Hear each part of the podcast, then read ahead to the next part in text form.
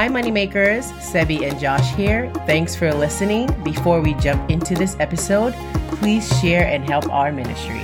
Leave a review on Apple Podcast. Share with your friends, your family. Hey, if you have enemies, share with them as well, and everyone in between. Now, enjoy the episode. So, the CPI numbers just came out, and I thought that many of the data that was released is really interesting because I know a lot of people have been saying, oh my gosh, inflation is really bad and everything's getting expensive.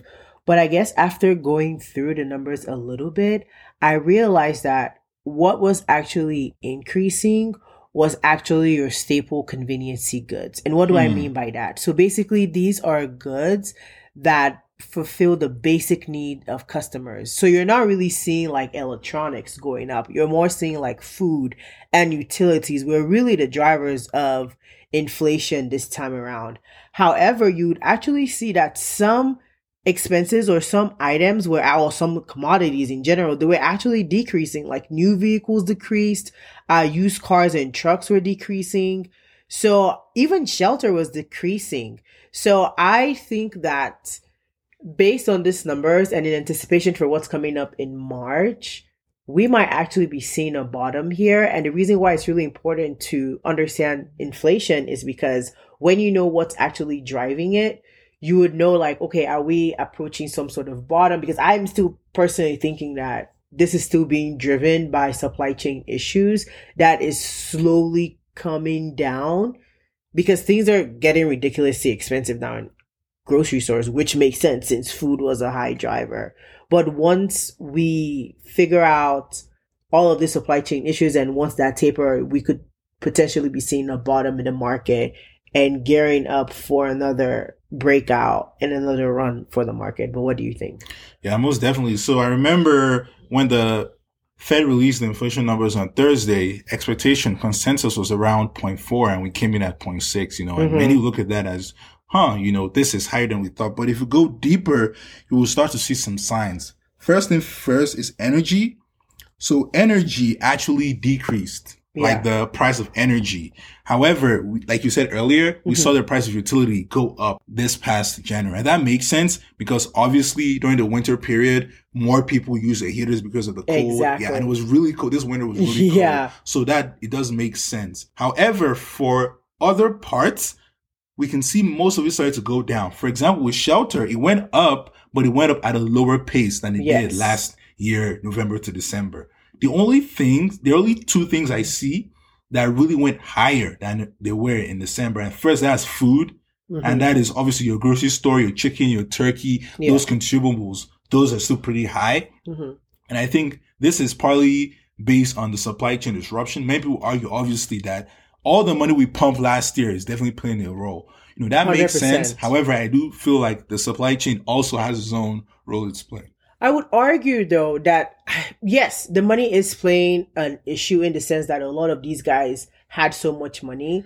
Mm-hmm. But when you would actually look at the data, it shows that even though people have more money now, they are not spending. Yeah. And what does, and that is actually concerning. The fact that they are not spending, you know that it's not because of people's purchasing that is increasing the prices. You would know that it's something else that's increasing the prices, which is what I have been thinking in my mind. So why are people not spending that much? People are spending on their basic necessities because I believe that from our last episode, we spoke about how it looks like whatever everyone has needed in the past, they've gotten it from 2020 to 2021. You see retail stores like Amazon, even Apple not giving, some were not giving guidance and some were saying that, hey, you know, we're not going to grow as much because all of that uh, profit or all of that demand has been pulled forward and everybody has gotten every, they've already eaten all of 2022 and 2023's yep. enjoyment in 2020 and 2021 because everybody was at home. Even Home Depot was talking about Home Depot, you see in your city, even furnitures, all of those demands and prices, they've all gone down because again, demand is not as much for them. So what does this mean? Seeing that people have more money, but they're not spending. Yeah. So I really, like what you said because it reminded me of the January retail sales number. It mm-hmm. was very, very disappointing. Yeah. You know, so you do have a point. And this coming week, we actually have another, you know, retail sales number that's going to be released. Yes. So we're going to see, get more insights, mm-hmm. whether people are actually still spending like crazy. And actually, I won't be surprised if it comes in lower. Yeah. Because I just ordered new earphones. I so I got them in I got them last year, September, and I got them for obviously the price. And this week I misplaced like one of the sizes, so I had to order another one.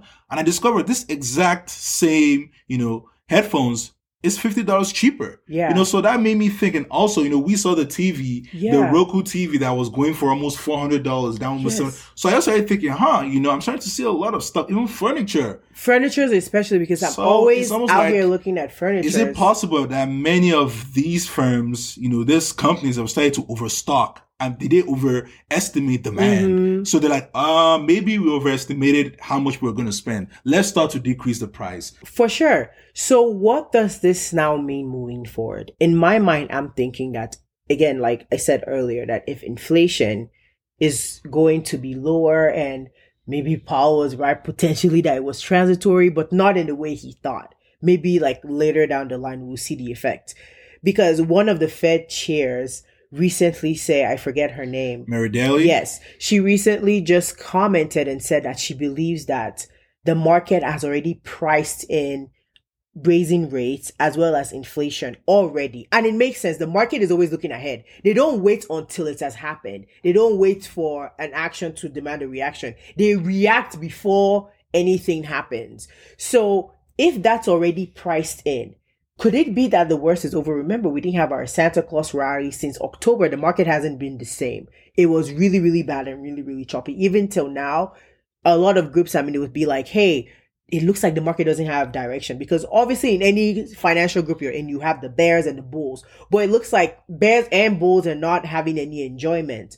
So could it be that we are finally approaching a bottom? And I feel like if I would guesstimate, not because again, this is not financial advice, if I should anticipate whenever I would expect that bottom, it would potentially be in March, since that's when we would expect our first increase or rate increase. Because I think Goldman Sachs was saying that they don't they don't expect that Feds will increase just five times; they think it to be seven times, Yeah. right? So a bunch of people are just having any expect. But what I'm thinking is like, regardless of when this rate goes up, they are going to we are going to see a rally. In my mind, I'm thinking, especially in tech stocks, because if rates are going up and things is it's getting more expensive, would I now invest in dinosaur companies that are not going to give me money because I still have to pay all this interest? So I need to invest. And let's not forget, these tech stocks and all these growth stocks are still beating earnings tremendously. Elon was saying comfortably, Tesla is going to beat uh, revenue by 50%. Yep. He's not, he's like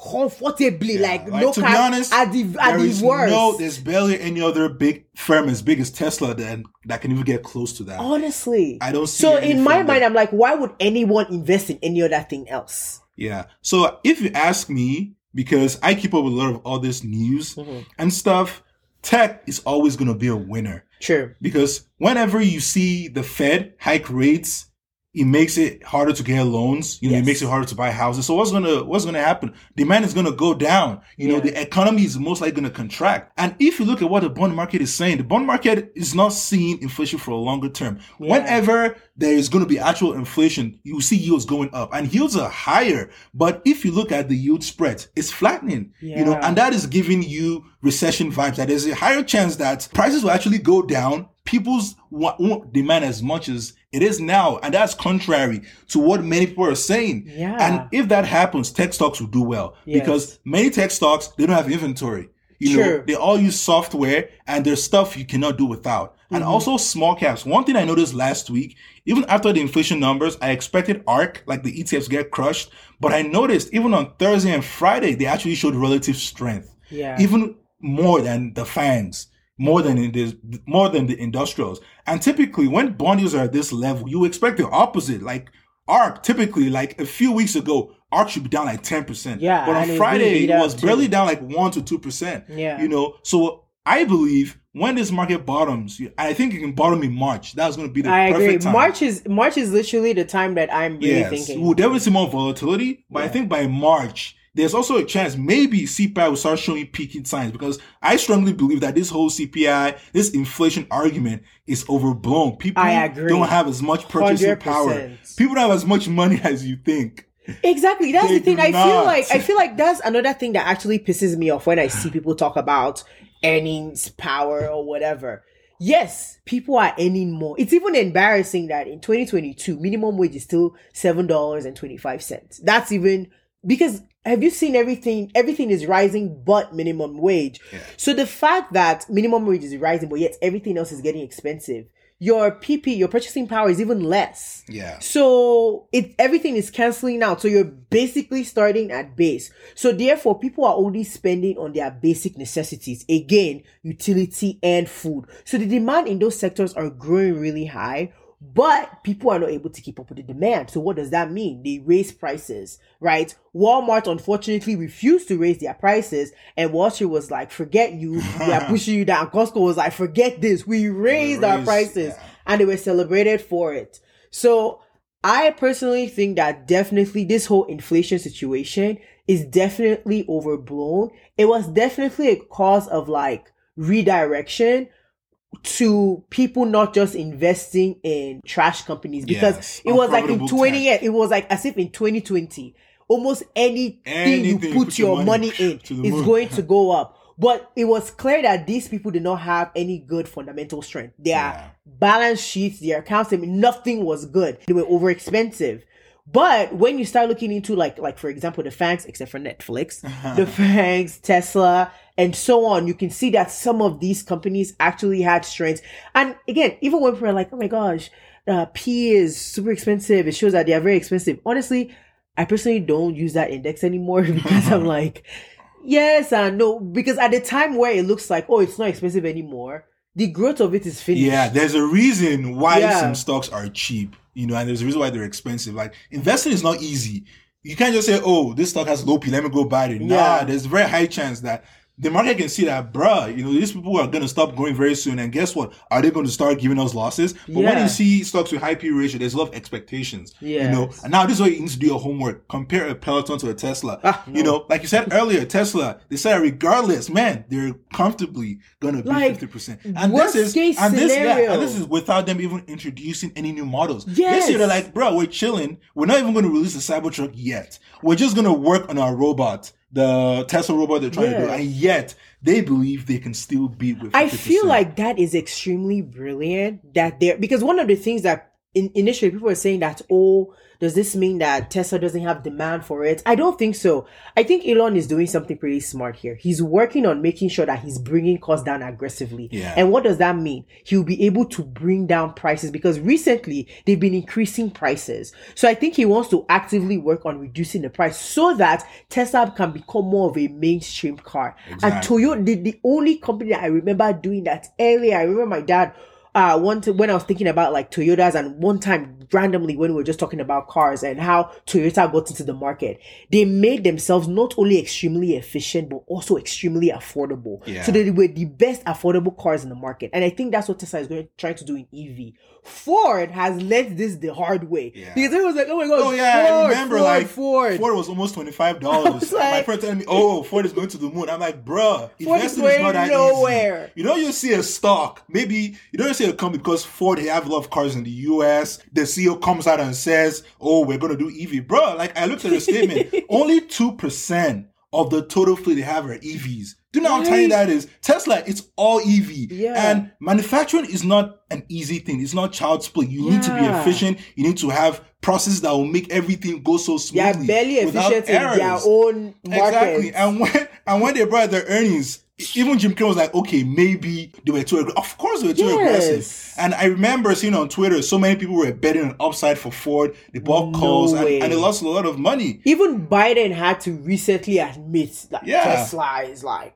Exactly. Recently, he had to because you know he was driving Ford, you know, for me Mm-hmm. American brand, which is great. You know, I'm happy about it. But I feel like now it's, it's high time everybody leave that thing and move over to Tesla Yeah. because And I- Ford, they also have a lot of debt. It's just, it's Ah. very, like, if investing is very complicated because Yeah. they have a lot of, remember, they have hundreds of thousands of workers, they have a lot Yeah. of pensions, they have, they have a lot of debt. And it's very hard to Mm-hmm. grow your revenue when you have debt because you have a whole lot of interest expense True. to pay. You know, it's very, very deep, it's very complicated. And that's why Tesla don't have any of these. As Yeah. expensive as, you know, many people say, Rivian, they don't even stand a chance. No, they- Many people Lucid is will still do one who is Lucid or Yes. or Rivian over Ford or GM. I would not be surprised. Lucid strategy was disassociating itself as a competition to Tesla. Yeah, and they were really because they're smart focused on about the doing luxury that. Yes. They were really smart about doing that and not aggressive. Because now when you think about Lucy, you're not thinking, oh, competition to Tesla, but Ford and Rivian aggressively like how Tesla is our competition. And it's like you can't just, you know, grab a bull by the horns and be like, yeah. You have to, you know, do strategy and like going through the corners, not straight head on. Yeah. Especially when you don't have that backing. But definitely, uh, to round up, I personally think again, inflation is definitely overblown. I think this is a, a a time to, you know, gather your cash and start, you know, averaging into your positions. I think that March is going to be a pivotal point. Either we're going to see more run up, which I am leaning more towards, or we'll see like, okay, the blood is just getting started from March when they actually increase rates. But Mm. if it's anything like market trends, we already know they are always factor these things already in. They don't exactly. wait. For example, last year before the taper, Yeah. like two months before, I could already see ARK. Even before they said they would taper. getting getting hammered. Yeah. You know, the market always tries to front run everything before it Yeah. Mm-hmm. happens. They're already thinking ahead. And now I'm starting to see relative strength in the, uh, many of these ARK stocks, and I get a feeling it's because. The market believes that inflation is going to peak very soon or has already peaked. Peaked, and by yeah. the time you get a CPI number that comes out and you see man, inflation is probably going to be too late already because Yeah. the market is probably run too much and Sure. many people are will still be bearish. So let's see what happens. No one knows exactly what's going to happen in the market, all. but we can just use the information we have. the market will humble you. You can never run into this market and be like, yeah, I know everything. you have to bro, move you will get humbled. Into this you. market, but this is just my perspective. This is just what I'm thinking now, which could potentially change by I don't know Monday. I'm just kidding. Not like it would change Monday, but just based on the statistics and based on what Yeah. I'm seeing, the trends, even with the charts and the strength of these tech stocks, you can see like, oh, it looks like they are gathering momentum slowly and bears are slowly dying out. So, thank you guys for listening to this episode. We look forward to seeing what goes on in the market